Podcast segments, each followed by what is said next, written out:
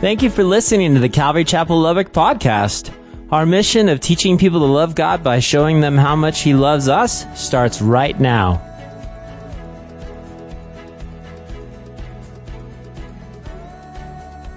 Church, no one likes opposition. Yet, as Christians, we must face the fact that they're going to be a real part of life at times. You go, opposition? So I have to ask, why does God allow opposition into our life? Lord, I, I just gave my life to you. I'm following you. Now I've got all these things coming at me. I mean, I'm thinking, what purpose does God see in our struggles in this opposition? God usually helps us out one of two ways when opposition strikes us. You go, what are they? Well, He may at times shield us from a terrible, terrible storm. Thank you, Lord. Or He may at times have us face directly into it. In either case, He's trying to teach us to cling to Him. And I think we must adopt the strategy of the vine. Let me illustrate it this way. The vine, guys. The vine has developed one of the most successful methods of survival in nature. It's said of the vine, it's capable of developing in any climate condition. It's able to grow as tall as the tallest trees without having to build huge trunk for its support. It can spend its energy on growth upwards because it utilizes the strength of whatever, now listen, it clings to. It grows much faster than the very tree it attaches itself to. And that's why it's able to withstand any storm from any direction. The vine wins, the vine winds itself around a circle upward. It does this so that no matter which way the storm comes from, it cannot be shaken off. Even those vines that grow straight up are unshakable. You go, why? How does this work? Well, if the vine grows on the north side of a tree and the storm comes from the north, the winds will drive the vine into the strong tree and it remains in position. Therefore, if the winds come from the south, the tree will itself shield the vine from the winds. And again, it remains unmoved. Even those vines that grow straight tend to wind slowly so that one part of the vine is always protected from a storm in any direction. The vine is as safe and strong as that which it clings to. And so, we are to be like a vine clinging to Jesus. If opposition comes against us head to head, He is our shield. If it comes from another direction, it can only drive us closer to Christ, and so we still are safe. Like the vine, church. We are only as strong as that which we really cling to. So cling to the strongest thing in the universe, which is God. Now, we're going to face opposition. Before we jump into our text, we are going to jump into this letter that was written in verses 6 to 24. Let us consider the impact of verses 1 through 5 that remind us that the children of Israel, as they come back into the land, if you recall, they were there for one purpose. Do you guys remember? To rebuild the temple, to build the foundation. They had been gone for 70 years and their main purpose was to build the foundation. But here's what I want to remind you. I want to remind you that the children of Israel refused to compromise. They told the foreigners as they came in and said, Hey, we want to help. We want to hang out with you. Let's just party together. It's okay. And they're like, No, no, no, no, no, no. As a matter of fact, here's what they said, and I quote, You may do nothing with us to build the house of our God. So they refused to compromise. Now, I want you to remember what's going on here. In the book of Jeremiah, we learn for 40 years the prophet Jeremiah was speaking to the nation of Israel. Do you guys remember what was going on? You go, no, Pastor, explain. He was preaching a message to them, and in the message, he was declaring that it was imperative that they turn away from their idolatry. 40 years, the prophet Jeremiah is saying, please turn, and there was all kinds of idols that they were worshiping. Now we learn in Jeremiah, guys, that how this idolatry completely engulfed the people to the extent that they walked away from the Lord and they began to worship other things. You go, how's that? That, no, no, listen, listen. There's not a whole lot that's changed from Israel to us. They were, they were worshiping. Jeremiah's going, guys, stop, stop. You're worshiping idols. You're worshiping foreign gods. You're worshiping, please stop. And what it was doing, guys, it was, it was, it was taking the children of Israel away from the one and true living God. Guys, and, and they began to worship other things. So what does God do? God goes, man, I love them so much. So he does something very interesting. He raises up another nation to discipline Israel. There are times in our lives when we feel like God is going to discipline us. We, we, we, that's okay, okay, because discipline is good. It means that He loves us. Israel was in complete disobedience. God is going to raise up another nation to discipline them, not because He's just upset with them, but because he loves them. He loves them. So what does he do? He raises up the Babylonians to come in and capture the Israelites under the leadership of not only King Nebuchadnezzar. How did they get there? See, it was 490 years, guys, that Israel did not keep the Sabbath. God says, listen, here's what I want you to do. I want you to let the land rest every seven years. They disobeyed. Are you kidding me? I know God said we should do this, but listen, we gotta have our crops. We gotta, we gotta do this. How long did they do this, church? They did this for 490 years. They disobeyed God. 490 years. And finally, God says, okay, that's enough. You've been disobedient long, disobedient long enough. I'm, I'm, I'm taking action. So what did he do? He took them off to Babylon for 70 years. God took Israel out of that land so it could rest for 70 years. Well, if you recall in our Daniel study, Daniel was reading the book of Jeremiah. He realized that 70 years was almost over and he got so excited because it was time to go home. They're going, we get to go back. 70 years is over, right? 70, we get to go home. And he was so excited and, and, and, he knew that the time was coming. But listen, here's what I want you to see. There are two key factors that took Israel into bondage. You go, what are they? If you're taking note, jot this down. Disobedience, disobedience, and idolatry. Disobedience and idolatry. When it comes to the Word of God, guys, listen, I understand that we're saved by grace. Good place for an amen. We're saved by grace. But Jesus also told us, if you love me, keep my commands. Do what I'm asking you to do if you love me. And so, when it comes to the Word of God, we can go, yeah, I'm under grace, but I need to be obedient to the God that I love. And so disobedience will, well, disobedience will put us in idolatry, won't it? You go, what's the other key factor? Well, jot this down. Idolatry. Idolatry. See, and I'm thinking it's the same two factors that keep us from a closer walk with God. Listen, church, we're here on a Wednesday night, so it speaks volumes to me that you go, I want to walk closer to Jesus. I'm here on a Wednesday. I'm here. I want to learn. I want to grow. And I want to see God do big things in my life. But, but disobedience to his word and idolatry, guys, will often keep us from a closer walk with God. Well, Pastor, are you saying that I'm not saved? I'm not saying you're not saved. What I'm saying is that you're not going to have all the full benefits of walking with God as if you were obedient and you took those things which are good and you didn't make them ultimate. You didn't, you didn't make them an idol. You said, okay, they're their proper place. Romans tells us what? That we, guys, we begin to worship creation rather than the creator. And all God wants us to do is worship the creator. He says, I want to bless you with all these good things. Just don't make them ultimate. Okay. Yes, sir. Yes, sir. So disobedience and idolatry. That's why Israel's in Babylon. Well, 70 years are up. And Cyrus decrees that Israel can go home and rebuild the temple. Now, one thing we need to keep in mind, church. One thing we need to keep in mind. The temple wasn't the only thing that needed attention. You go, it wasn't? Here, here's what we need to feel. Feel the weight of what's going on here. Many of the returning Hebrews had forgotten God's laws. And they were disregarding them in front of the people. You see, God wanted them to go back and physically rebuild the temple so they had a place to worship. But the problem was is that it was a heart issue.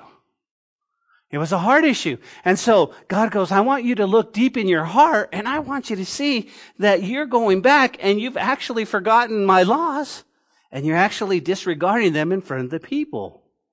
You see, the people needed to remember this, church, that the covenant they made with God, they needed to remember that.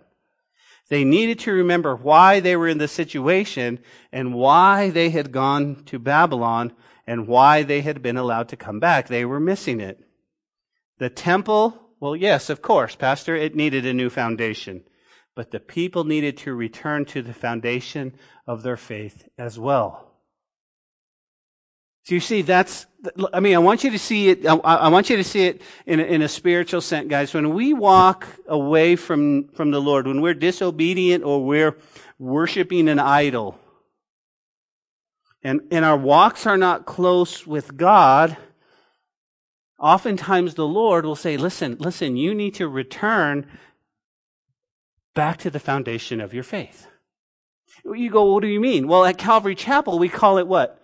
loving people back to life, getting them to the place where I go, okay, listen, I know you're struggling and I know you're having an issue, but our, my job is to come in and, and, and love you back to the place where, where you're what? Where the foundation of your faith is strong again.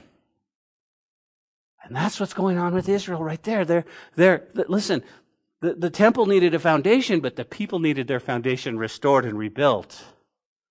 And it got me thinking. In the book of Revelation, guys, we also see the same command given to the church of Ephesus. In the book of Revelation, chapter 2, 1 through 7, notice what he says. The revelation of Jesus Christ. John is getting this. He's the revelator. He's writing this down, and here's what he says. To the angel of the church of Ephesus. Some people feel like the angel is the pastor. We know it is a literal church here in um, Asia Minor. We know, but we also know that it's a time period. But listen to what he says to the to the angel of the church of Ephesus. Right. Here's what the Lord's saying.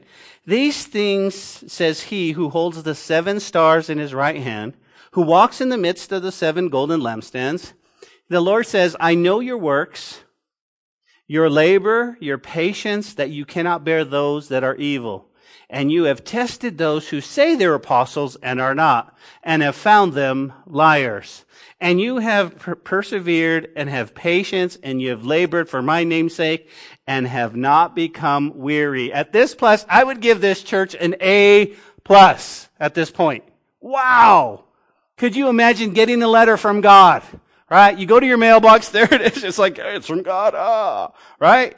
Hope it's not a pink slip. You know, I mean, it's, it's God, right? And so he starts to write and he says, man, listen. He says, wow, I know your works. Yeah, God knows my works.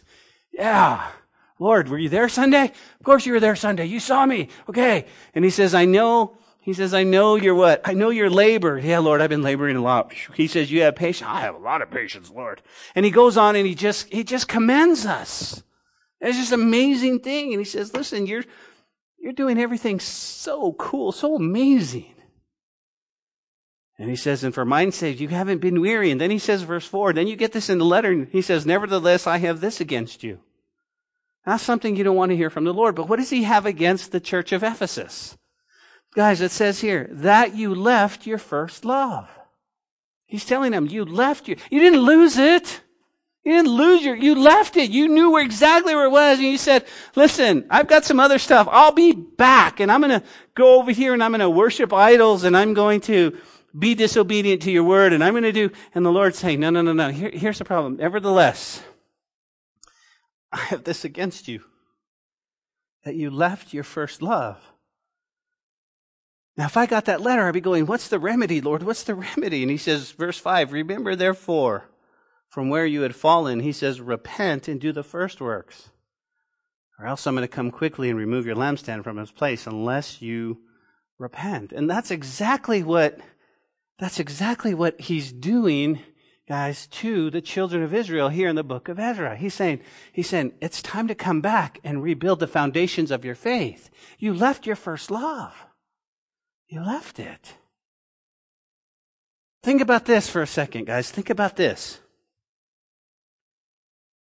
The only love which transcends all other love, should be a love for Jesus Christ. It should be. There should be nothing. Well, you go, Pastor, are you saying I shouldn't love my wife? No, no, no, no. Here's what I'm saying. I'm saying that you are able to love everyone and everything else based upon your love for Jesus. And, and, and a lot of people will leave there for, but, but Pastor, listen, but, but, but, but the church in Ephesus was doing great, weren't they? They were, they were doing everything right. They had the children's ministry just so cool. I mean, I mean, they had screens and they had everything and the kids were having a great time. They passed out all the, everybody, they had servants and they had security and they had, that was just amazing. Here's the problem. They had left their first love. And I think it's a huge application and it's a huge heart check for us. Because at times we can go through the motions we can go through the motions. We can go through the motions of church and Christianity.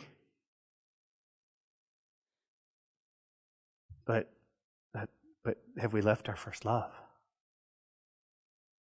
Have we left our first love? That's what he's doing in the book of Ezra. Well, in chapter 4, guess what? They come home and they begin to work but not without opposition. Ezra chapter 4, let's pick it up, guys, just as the beginning, and we'll just read through 1 through 5. He says, Now, when the adversaries, there we go, the enemies of Judah and Benjamin, heard that the descendants of the captivity were building the temple of the Lord God Israel, they came to Zerubbabel and to the heads of the fathers, the houses, and he said to them, Let us build with you, for we seek your God as you do.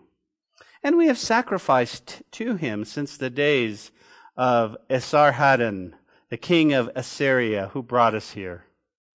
But Zerubbabel and Jeshua and the rest of the heads of the fathers' houses of Israel said to them, No, no, no, no, no, no. You may do no, nothing with us to build the house for our God.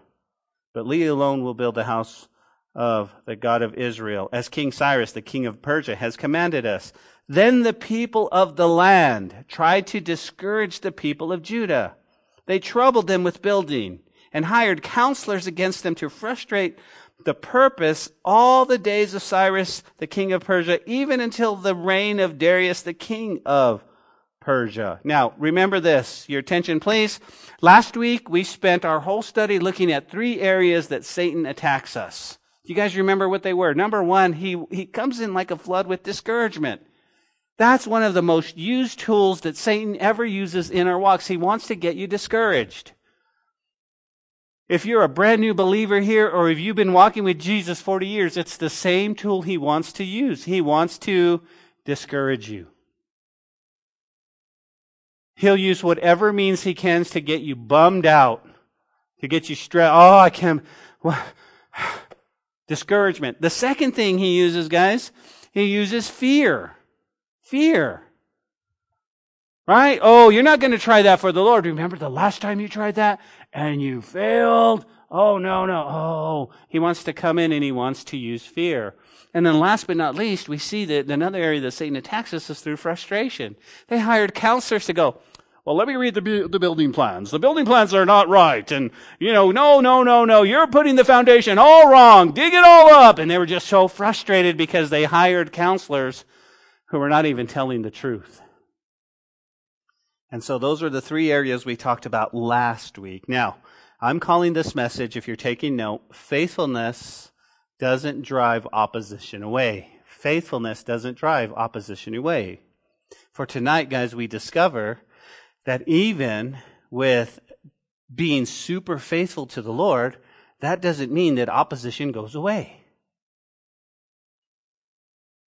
Even when we refuse to compromise our walks with God, that doesn't necessarily look and that doesn't necessarily mean that the opposition go, oh, well, you're faithful. We're just going to leave you alone.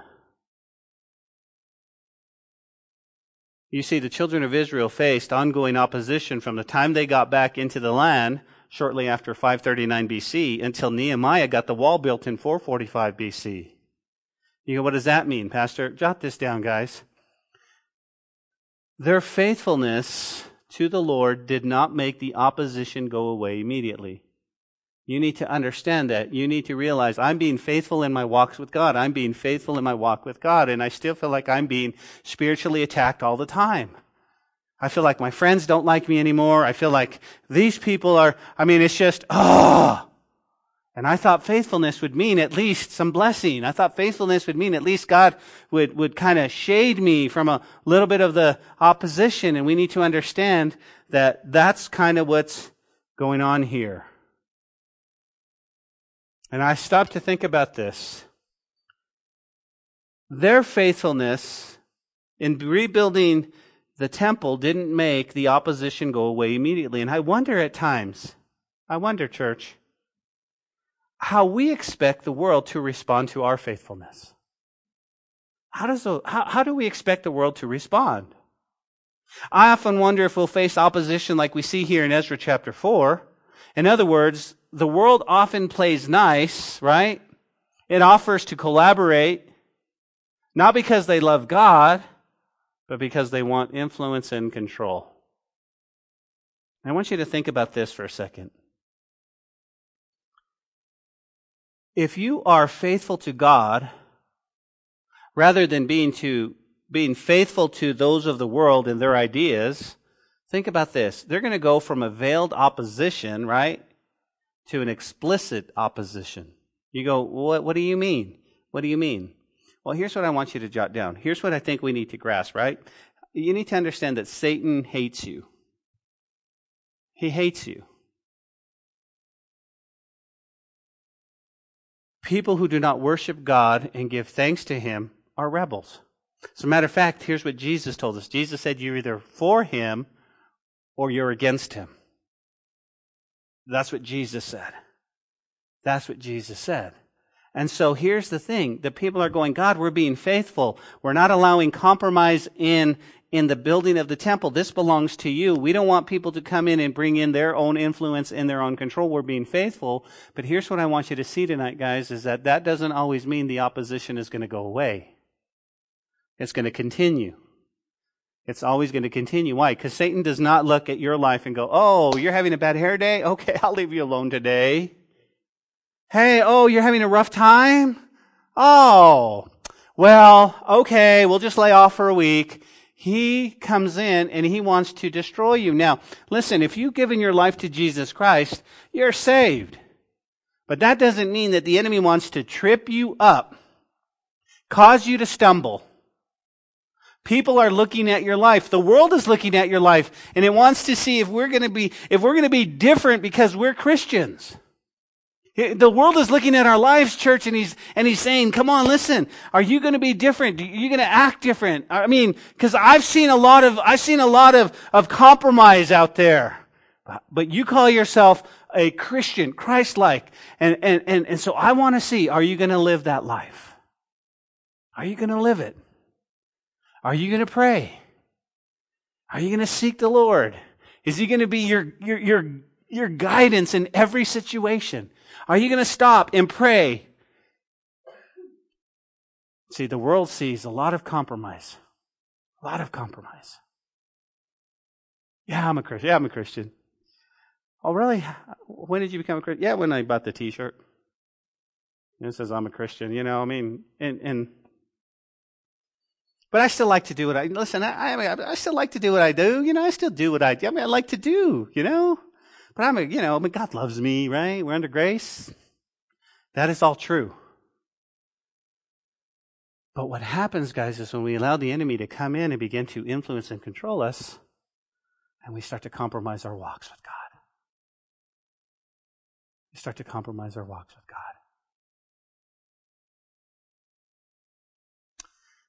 Let me give you a picture, just a, a, a small picture, what it means to walk with God. Okay? Because a lot of times you go, Ben, what do you mean to walk with God? When you take your, I'll just use my wife's hand. When I take my wife's hand and we begin to walk together, we're, we're holding hands and we're walking together. This is what it means. There are times, right, when my wife, bless her heart, she, she wants to look at other things. Okay? You know, you know what I'm talking about? Let's just say that nothing I go to the mall or something, or we're at a store, okay, she may like to meander. She may like to look at this stuff, and she may look. I, I'm not that way, and so sometimes I walk like this, okay, and Nathalie will be back there. That's not walking together, is it? But here's what will happen if I'm supposed to be walking with my wife, if I'm supposed to be walking together and we're supposed to be enjoying each other's company and enjoying each other's conversation, and I'm walking so fast that I leave her behind, well, that's what happens when we begin to compromise. I'm over here doing what I want to do, and God's going, hey, where, where did you go? We're, we're, we're back over here. Why? Come, come back, come back. And then all of a sudden, we find ourselves in two different places.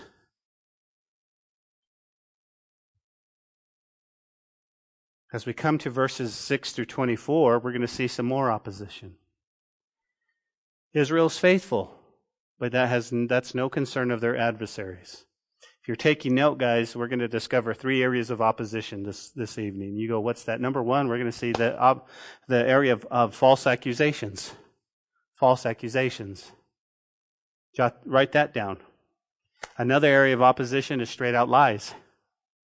Straight out lies. And then the third, guess what the enemy does? It brings up the past. The enemy always does that. We'll see that it's going to bring up the past. That's where we pick up our story, guys, in verse 6. Ezra chapter 4, verse 6. It says, In the reign of Ahasuerus, the, in the beginning of his reign, or Xerxes is, is another title for that, his reign, they wrote an accusation against the inhabitants of Judah and Jerusalem. If you're taking note, you can write next to this. This is going to be during the time of Queen Esther, okay? Just kind of keep that in mind. Now, here's what we can note. Between chapter 6 and 7, there's going to be a 58 year gap, which the events of the book of Esther take place. But this is going to be the very beginning. You go, well, what are they saying? Look what it says, guys. They wrote an accusation against those who returned to build the temple. And does not it always start with false accusations? You go, what do you mean? Well, the children of Israel, they're, they're what? They're coming home to rebuild the foundation of the temple and later on the walls of the city. And here's what the enemy does. The enemy comes in and he gets them to compromise so, and so they wouldn't do it. And so what do they do? What's the next step? When you won't compromise your walk, they begin to start shooting you with false accusations false accusations. They write a letter to the king. They start complaining. We're going to see in this letter, they're going to what? They're going to bring up lies. They're going to bring up the past. And that's the first thing we can really, really, really grasp. Guys, the enemy is going to do this, is going to bring up false accusations about you. It's gonna, that's, that's what the enemy does. You go, well, what does the Bible say? What does the Bible have to say about false accusations?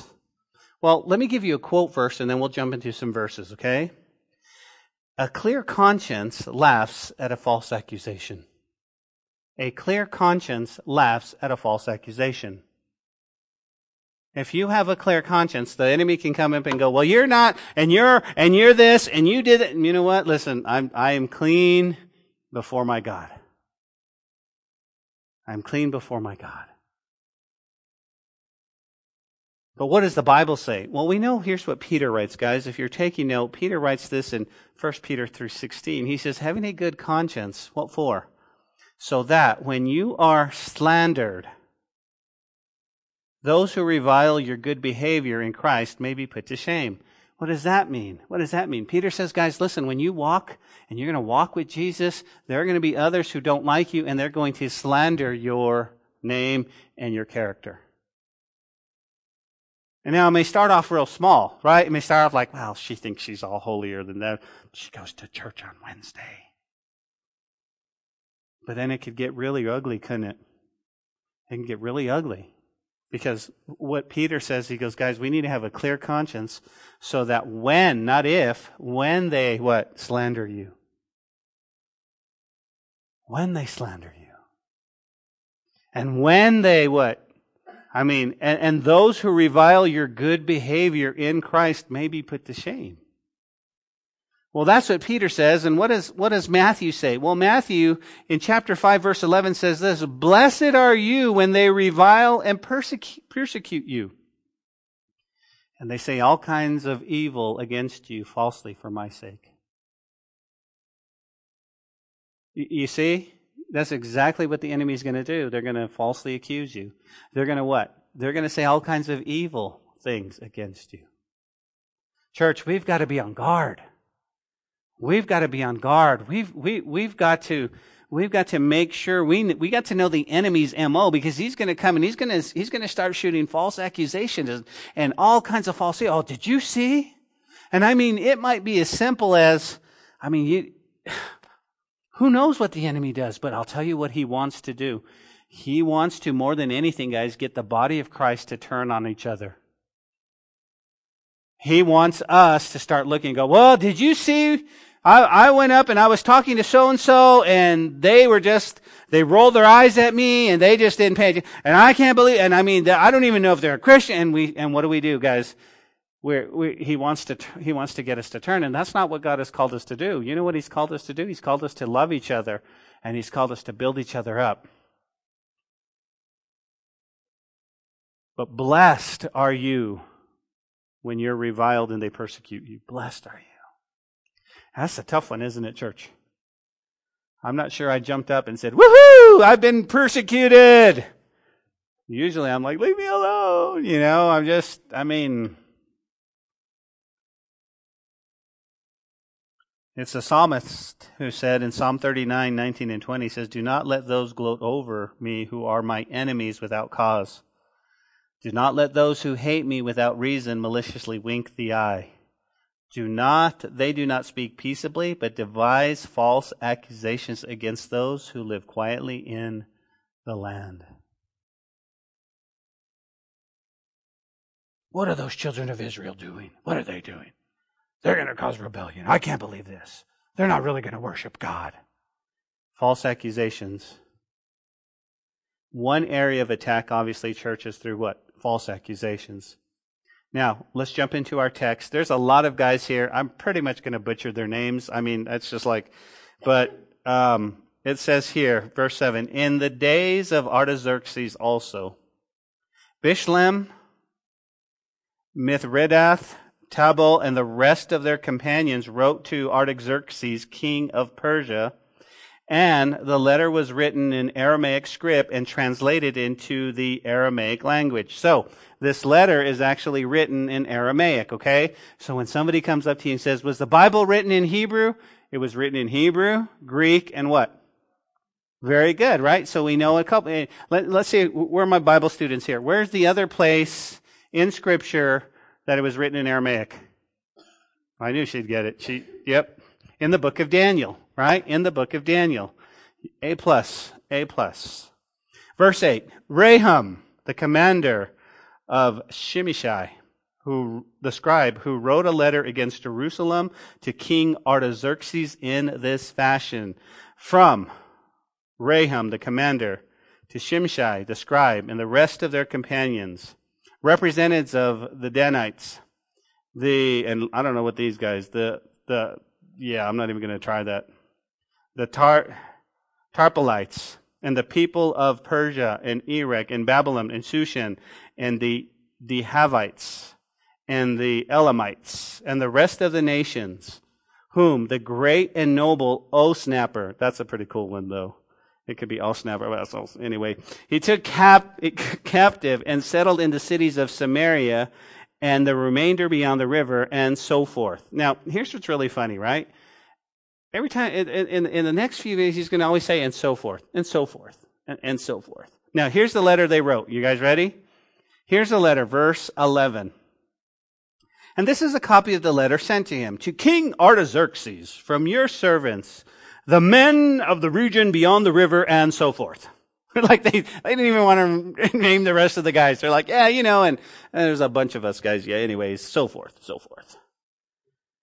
Let it be known to the king that the Jews who came up from you have come us to us at Jerusalem, and they are building the rebellious and evil city and are finishing its walls and repairing the foundations. Now, here's what I want you to see.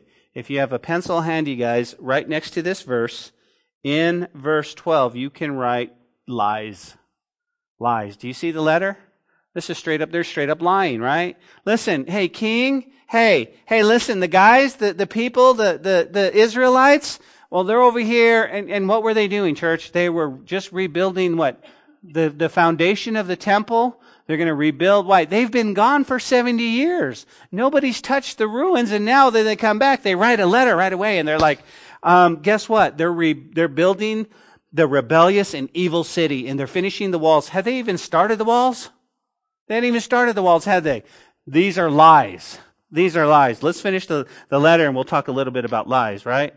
He says, Let it be known to the king that if this city is built and the walls are completed, guess what, king? They will pay, they will not pay tax, tribute, or custom and the king's treasury will be diminished. Now, because we receive support from the palace, it was not proper for us to see the king dishonor. Therefore, we have sent and informed the king, and a search may be made of the book of the records of your fathers, and you will find in the book of the records, and to know that this city is a rebellious city, harmful to kings and provinces, and they have incited sedition within the city in former times. For which cause this city was destroyed. We informed the king that if this city is rebuilt and its walls are completed, the result will be that you will have no dominion beyond the river. If you're taking notes, guys, this letter is full of lies. Lies. This would be the second area of attack. They're straight up lying. You go, what are they lying about? Well, did you guys, first and foremost, they're lying to the king that they're building a rebellious and evil city. Okay, nowhere in, as it ever mentioned that, that Israel would be rebellious. But I will say this to you. Fast forward to 2017. It's the same type of lies that you will hear in the news about Israel that's going on today. Oh, you can't go to Israel. And, and I mean, guys, we've been to Israel. We have seen, we have been to Jerusalem. And there's still a war going on with lies towards Israel, towards Jerusalem. There's lies. You go, what were they lying about? Well, not only that, but notice what they say. Here's what they're lying. They're saying, listen, they're not going to pay taxes or tribute or no custom. As a matter of fact, there's going to be no money for the king. That's a lie. That's a lie. Right? Listen, not only is the enemy going to come against you with a false accusation, but he's going to come out with bold face lies. Lies about you. Oftentimes, I think, I mean, you can just sit here for a moment and think some of the lies that the enemy, you know, has, has used against you.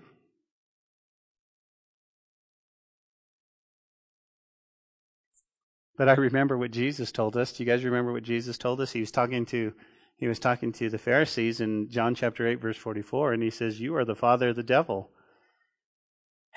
And the desires of your father you want to do. Guess who he is? He's a murderer from the beginning and does not stand in the truth because there is no truth in him. And when he speaks a lie, he speaks from his own resources. Why? Because he's a liar and he's the father of it. So, where do the lies come from? They come from the father of lies. The devil will never tell you the truth, will he? He's going to lie. And that's the second opposition we're going to get when we want to follow Jesus. You go, well, what? Give me, give me an example. You know what the biggest lie the devil tells us? You go, what are they? Well, the biggest one in my life is that he often comes and he says, if God loves you, then you wouldn't be going through this, this, this, and this. If God really, if God is love and God really loved you, then you should not be experiencing any type of suffering or pain or setback or anything else. Anybody with me? Right? What's another lie he gives us?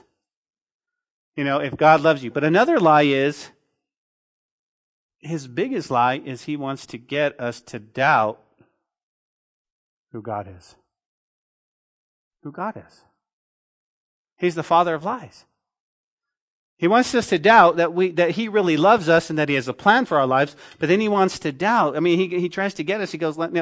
You well, in your minds, guys, where is the one place that he attacks first and foremost? Genesis 1 1. Why? Because if he can create doubt through lying through Genesis 1 1, in the beginning, what? God created the heavens. If he can, if he can destroy that, then the rest of the Bible has no what? No foundation. So where does he go? Was there really intelligent design? You know? Or did it all happen through evolution? Will you decide, right? But think about this, right? I saw, I saw a meme today. It was two, two snowmen talking to each other.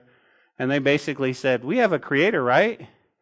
And the other one said, no, I thought we were built this way by random snowflakes just falling. And that's the same thing. That's the same thing, right? There, the, the two snowmen weren't created by just random snowflakes falling on the ground. There had to be a creator.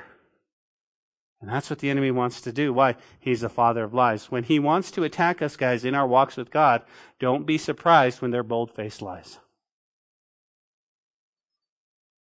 The third thing is that he also brings up the past. How many of you in this room have done everything super right? You're like, man, that's silly. I haven't done anything right. Are you kidding me? And that's what the enemy wants to do. The enemy wants to pinpoint those areas in your life where you failed, and he wants to remind you of that. And that's what he does here, right? He wants to what? He wants to discourage you. Look at verse 15 with me real quick. Notice he says, he says, guys, go search. Make a search in the book of the records of your fathers. Go back. Here's what you're going to do. You're going to find in the book that the records and know that this city is a rebellious city, harmful to kings and providences. And so, notice, and they have incited sedition within the city in former times, which was the cause for this city, the city was destroyed. And so it happens when our enemy brings up the past, here's what he likes to do. He says, Go back into the past on how we used to live, the things that we're not proud of, right? So he'll come back and he goes, Hey, let me remind you. Oh, you're, you're a believer now? really? You're a Christian? What about last week? What about last year? What about when you, and, and, and guys, we're human and we sin and we blow it. We have bad attitudes and we, and, and, and we just, we don't do, and I mean, there, but, but here's the point. The enemy will often bring up your past to try to discourage you. Try to discourage you. Yo, Pastor, what should I do? Well, let me give you seven verses. Let me give you good seven verses to help you get help you get past your past. Seven verses, okay? We won't spend a whole lot of time, but number one, guys, repent from your past mistakes. Repent from your past mistakes. Uh, Psalm 51 verse 4 says, Against you and only you have I sinned and done what is evil in your sight. So you are right in your verdict and justified and justified when you judge. Guys, that's exactly it. There's no one perfect. You go, Amen. How many of you have sinned? Amen. Okay. Well, here's the first thing. You want to get past your past. You want to you want to let go of that. Repent from those mistakes. Okay. I, I accept it. I accept responsibility and I repent. What's the second thing I need to do, Pastor? Receive forgiveness for your past mistakes. Receive forgiveness. Hebrews 8:12 says, "For I will forgive their wickedness and I will remember their sins no more." That's what God says about you. Okay, you ready for the test? When the enemy comes up and brings that part of your past to discourage you, you know what you say? Ready? You look at him, you go, What are you talking about? What are you talking Yeah, you remember when you did. What are you talking about? I don't. Why? Because the Lord says, I will forgive their wickedness and remember their sins no more. So what do we do? Well, let me say this, and not to get Dr. Phil on you in any way, shape, or form, but have you really forgiven yourself for the things that you've done? If God has forgiven you, have you forgiven yourself? Have you really said, listen, I, I'll tell you why, guys, if we can get serious in church for a moment. Because we're really good at forgiving others, but we are horrible at forgiving ourselves. We sort of in our in our own way want to penalize ourselves, want to want to beat ourselves up, if you will. So we can justify some of the stuff that we've done, and, and, and that just leads to guilt. And here's what I'm telling you if the God of the universe sent his son to forgive you, why are you holding on to that stuff yourself? Number three, resist dwelling on past mistakes. It's Isaiah 43 and 18. He says, Forget the former things, do not dwell on the past. Yeah, Pastor, but you don't understand. No, no, no, no, no, no. Here's what I'm saying resist dwelling on them. They're done. They're done. And here's the problem, guys. The problem is that our past wants to it wants to engulf us so that we have no future. So that we can't be used for God. And we need to not dwell there. You need to break camp. You need to get out of there and you need to move forward. Here's what I'm telling you. All you have is today. Tomorrow's not ours, is it? All you have is today. Church, let me say this. I'm going to get off, I'm going to get off base here. For, let me just say this. Please, let's live our lives with no regrets. Let's live our lives with no regrets, man. If you happen to be 80, 90, 100 years old and you're on your deathbed and you're taking your final breaths, when it comes to the Lord Jesus Christ, you need to go, man, I lived it full for Him. No regrets. No regrets. Number four, reach toward your calling instead of focusing on your past mistakes. Reach toward your calling. Philippians tells us this. Paul says this. Philippians 3, 13 and 14. But one thing I do, he says, forgetting what is behind and straining forward what is ahead, I press on toward the goal to win the prize for which God has called me heavenward in Christ Jesus. We're going to reach toward the goal, guys. Reach towards your calling. You need to stop and you need to ask yourself, what am I called to do? What am I called to do? Number five. Number five. Renew your relationship with God from your past mistakes. Renew your relationship. What do you mean? Well, the psalmist tells us in Psalm 51:10 it says, "Create in me a pure heart, O God, and renew a steadfast spirit within me." Renew that relationship. Number six, remember your cleansing from your past mistakes. Right? 2 Peter 1 8 and 9. For if you possess these qualities in increasing measure, they will keep you from being ineffective or unproductive in your knowledge of our Lord Jesus Christ. But whoever does not have them is nearsighted and blind, forgetting that they have been cleansed from their past sins. Just remember that. You go, what do you mean? What do you mean? Guys, when the, when, when the enemy brings up your past, you go, I'm clean. I'm clean. What did you do? I didn't do anything. Jesus did. I'm clean. Well, do you remember what you did? I, am sorry, I, I don't remember. Yeah, you remember when you acted a fool? Mm, well, I probably acted a fool, but I don't remember.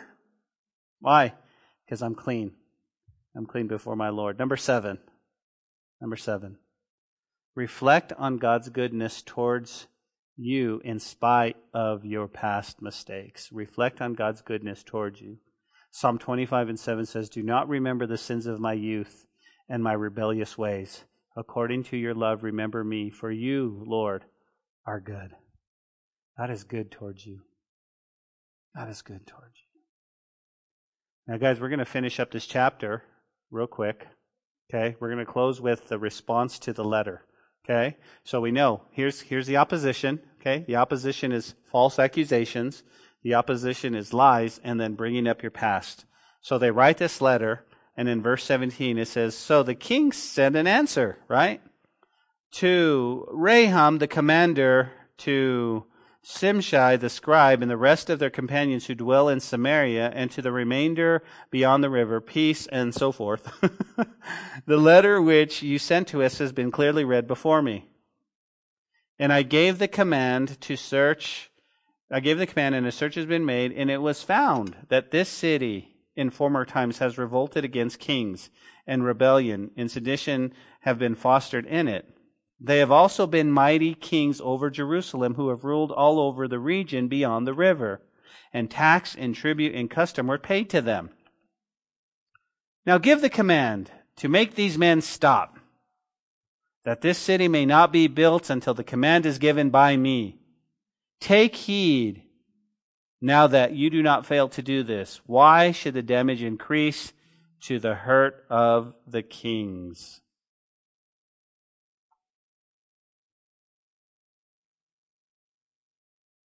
Now, when a copy of King Artaxerxes' letter was read before Rehum, Shimshai the scribe, and the companions went up in haste to Jerusalem against the Jews by, the, by force of arms made them seize. Look at verse 24. Thus the work of the house of God, which is at Jerusalem, ceased, and it was discontinued until the second year in the reign of Darius, the king of Persia. Guys, if you have a pencil handy, it says that the work stopped for 15 years. 15 years.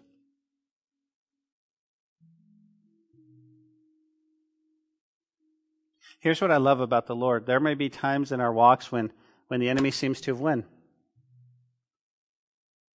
15 years, they, they just, listen, listen, we just can't, you know, we came and, and we've had these false accusations and we have this opposition. Here's the application for us, guys. We need to keep moving forward.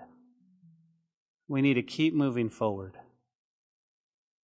Don't let the work stop in your life because of what the enemy has tried to do. Don't let the work stop. 15 years. Again, listen, they've let it lay in ruins for 70 years. They were in captive. They are in bondage. And now, because of a letter and because of false accusation, because opposition, they're going, okay, for 15 years. You go, well, Pastor, what should we do when it comes to opposition? You guys remember? Let us consider the vine. You see, the vine is as safe and as strong to that which it clings. You go, what should I do? We need to be a vine clinging to Christ. That's what we need to do. You go, who are you holding on to? Hold on to the Lord. Opposition comes, hold on to the Lord. Your strength comes from the Lord. Is opposition going to come? Yep. Is there going to be false accusations? At times. But our trust, our trust is in the living God. Hold on. Cling to God. Father, we thank you for your word tonight and the truth in your word. We thank you for your great love. We worship you now, Lord, in Jesus' name. Amen.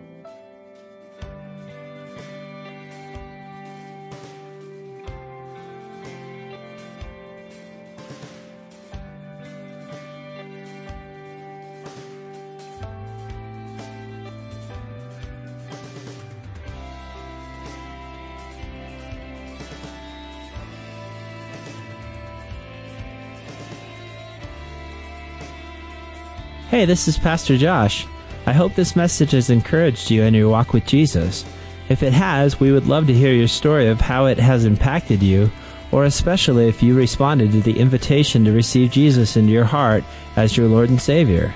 To get in touch or to receive more information, please contact us by phone at 806 799 2227 or send an email to calvarylubbock at hotmail.com.